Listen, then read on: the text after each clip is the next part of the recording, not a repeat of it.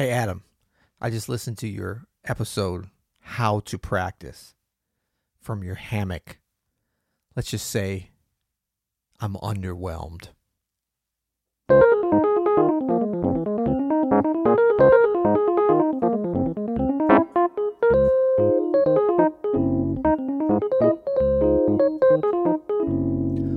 What's up, everybody? Peter Martin here. Welcome to the You'll Hear It podcast, another solo version coming at you. Uh, I was challenged from my boy Adam Maness uh, yesterday, or a couple days ago now, I guess, to do my own How to Practice episode. Uh, he did the How to Practice AM Solo Edition.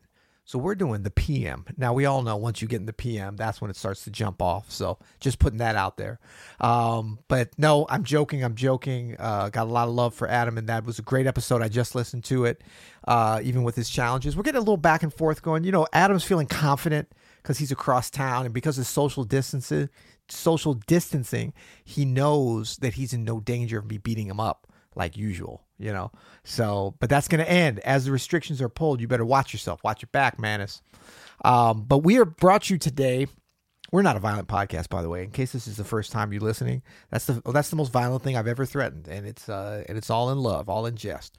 Uh, but we are brought to you by Open Studio. Go to openstudiojazz.com. Check out all of our mini offerings. Consider becoming a member. We still have uh, choose what you pay because people are still in need of choose what you pay. We hear so that is an option for you. You can see it right there at OpenStudioJazz.com. But we have a lot of uh, great new courses. Uh, one I would just highlight is Brazilian jazz piano. I actually took.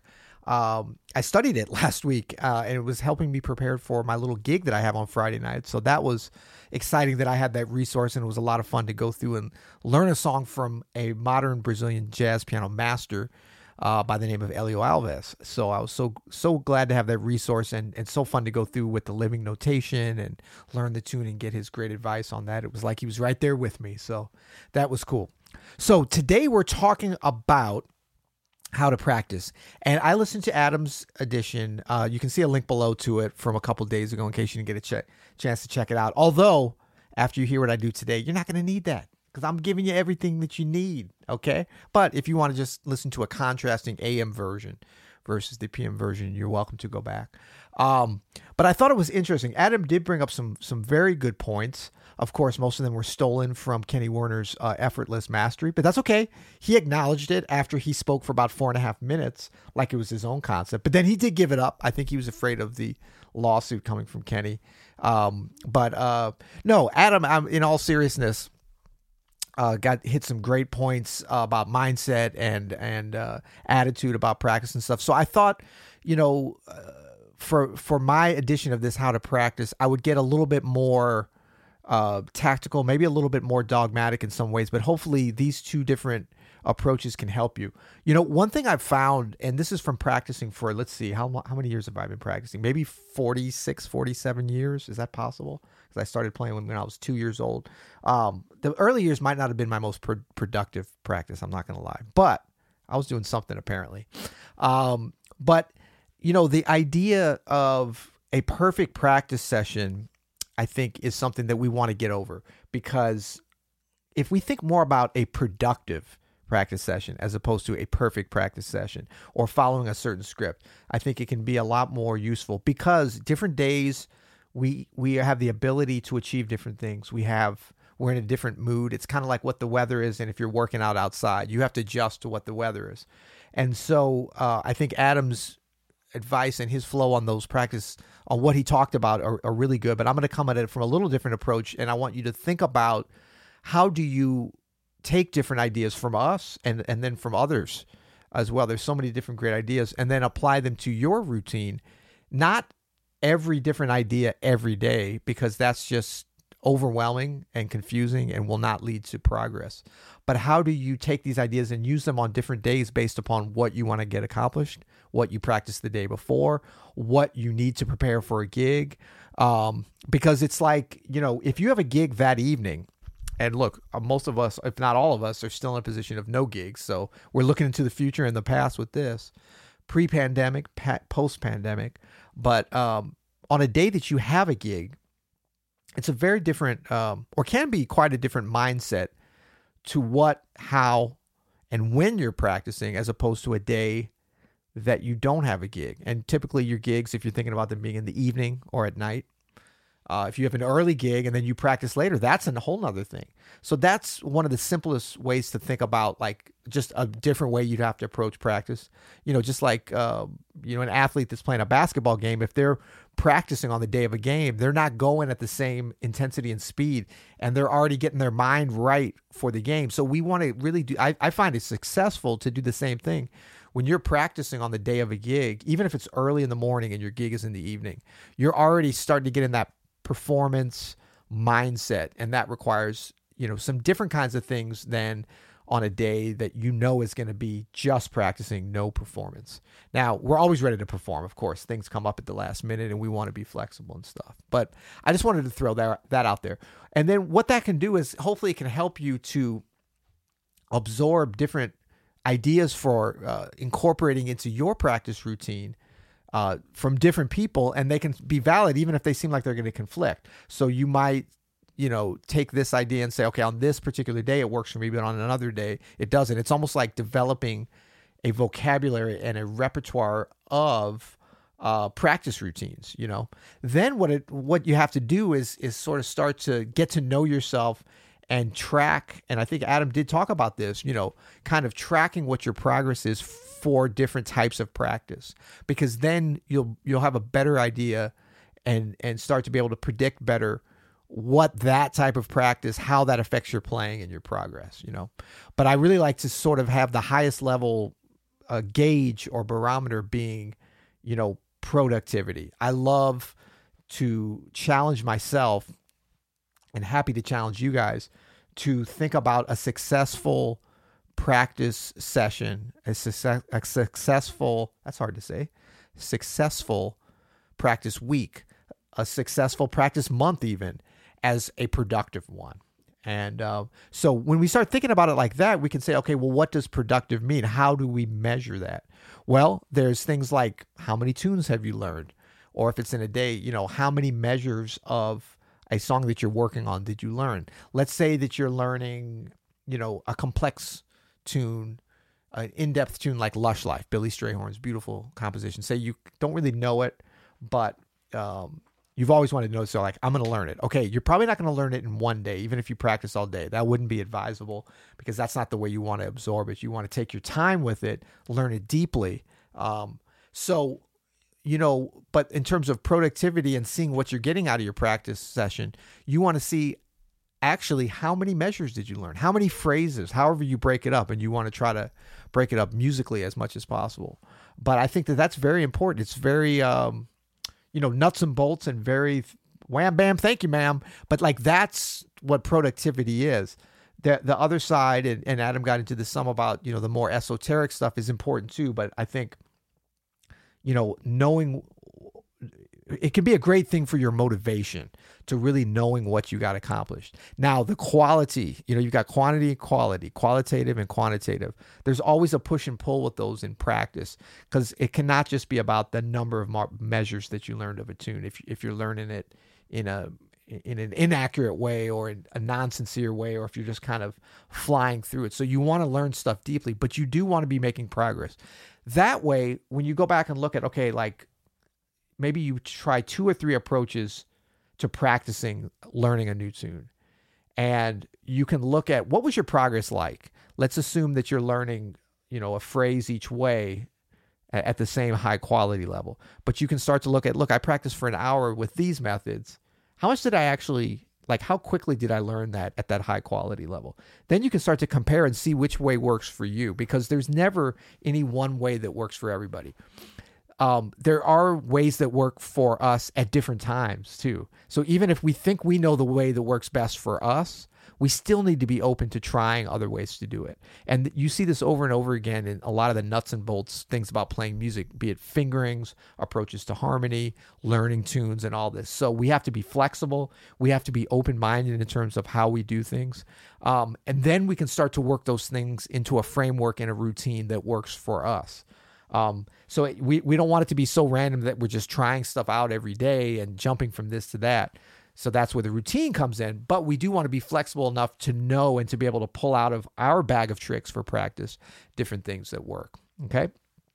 So when we look at productivity, let's just sort of take that through because I'm going to really make that. That's really my theme about how to practice. Um, and it's not the only thing I care about, and it's not the only way to practice, but I want that to be kind of the thing that you guys can take take away from this. And some of you are like practicing very productively, and that's great, and you have your routine, and then this is more of a confirmation. And I think a lot of people feel like I want to be more productive in my practice. So what I want to do is just first just give you that framework, give you that mindset of because a lot of times that's what it's about. People are like, "Well, what's the secret to productive practice?" Well, I mean, if there is, there is no secret. It's just hard work. But if there is a little bit of a secret, or at least an, an entry point to it, it's that you're going to consider a successful practice session a productive one. You know, sometimes you just have to sort of put it out there and say, like, you know, I am going to be productive, and this is the way that I'm going to do it, and this is how I'm going to hold myself accountable, and this is how I'm going to measure the productivity, right? A lot of times we think, oh, this is music and it's art and it's so esoteric. We just have to feel the vibe and we're going to play some and then we're going to smoke a joint and then we're going to come back. And if we're feeling it, and then hopefully the magic will happen.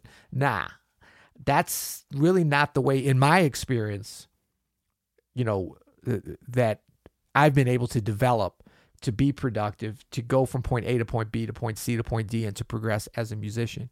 Now, are there times when we need to be very open and creative and go with the flow and try to create something and get into a kind of space and mindset that creativity can be fostered and and and and happen? Yes, of course. And a lot of times we're talking about composing and working on advanced improvisation and stuff. But what we're talking about here is like the actual progress that you make when you practice and and how productive you can be so um, yeah so with uh, repertoire it's very easy to measure it's just in terms of like how many measures how many phrases that you're learning uh, and, and it's very easy to be goal oriented with that once you get a flow too you say okay i'm going to learn the second and third phrase of lush life today and it, even as opposed to saying i'm going to do it I'm going to practice it for 30 minutes and see how far I get. You can do that, but I think it's better to actually take pieces of music because then you can prepare. You can be listening to it. You can be focusing on that that part that you know you're going to learn.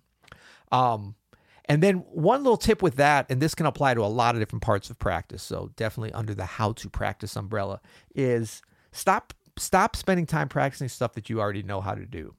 And this is so clear to see when you're learning repertoire. Okay, if you know the first half of Lush Life.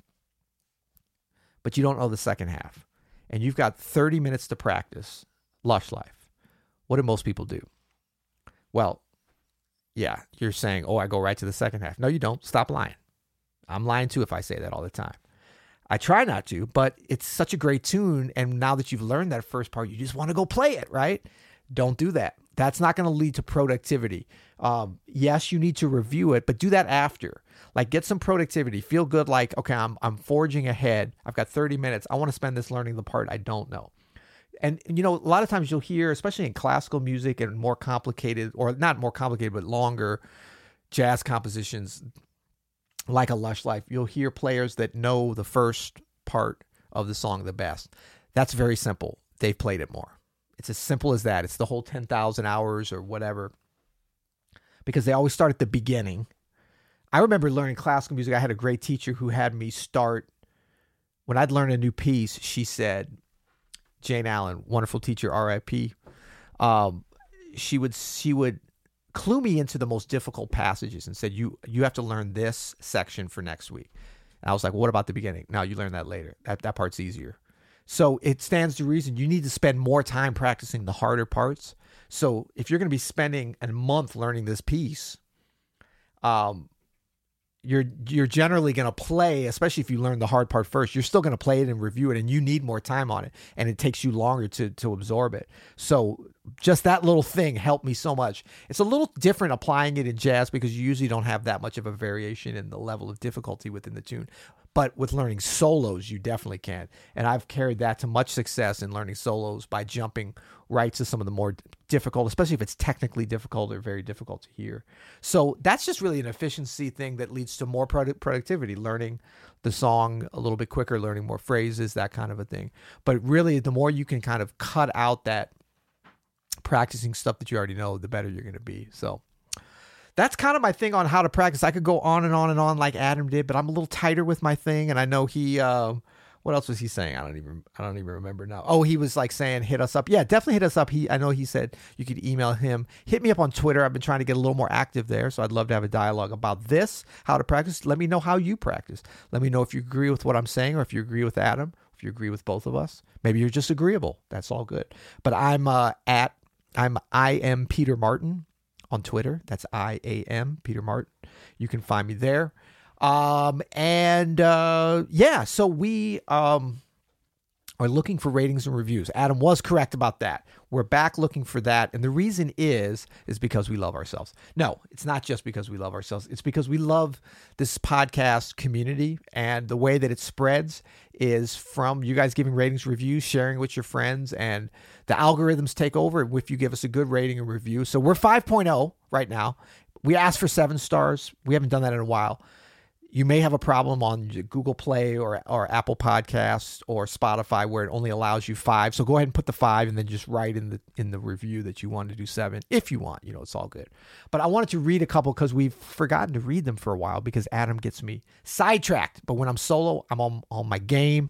I'm focused. So this is from uh, Eric says, uh, "Thanks, Peter and Adam." I'm a huge fan and never miss an episode. I've learned so much. Thank you for your willingness and commitment to sharing your knowledge and wisdom, wisdom in order to help others. Thank you, Eric, for listening. And glad that uh, some of the stuff I've said and possibly Adam uh, has been helpful.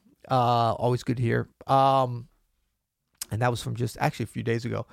Uh, this was a great short five star review from South Korea. Love it from South Korea. Great show, guys. See, you don't have to be a a verbose writer to leave us a rating or review. You can just keep it keep it short and short and to the point. Uh, then I'll read one more. This is from Kazna. Way over my head, but I like it anyway. These guys have a natural rapport, not today, no rapport, and love what they do, and it shows. The technical advice is often way beyond me and moves far too quickly for me to keep up with, but even then, it's still fun to listen to. One tiny, uh oh, uh oh. One tiny criticism. Maybe it's time to drop the drop down and give 20 things. Okay, I dropped it. That's right. I read this before. I did drop that. I've so heard list. Yeah, I heard you and uh, I dropped it. So what can I say? Um, thank you guys for listening. Till tomorrow, you'll hear.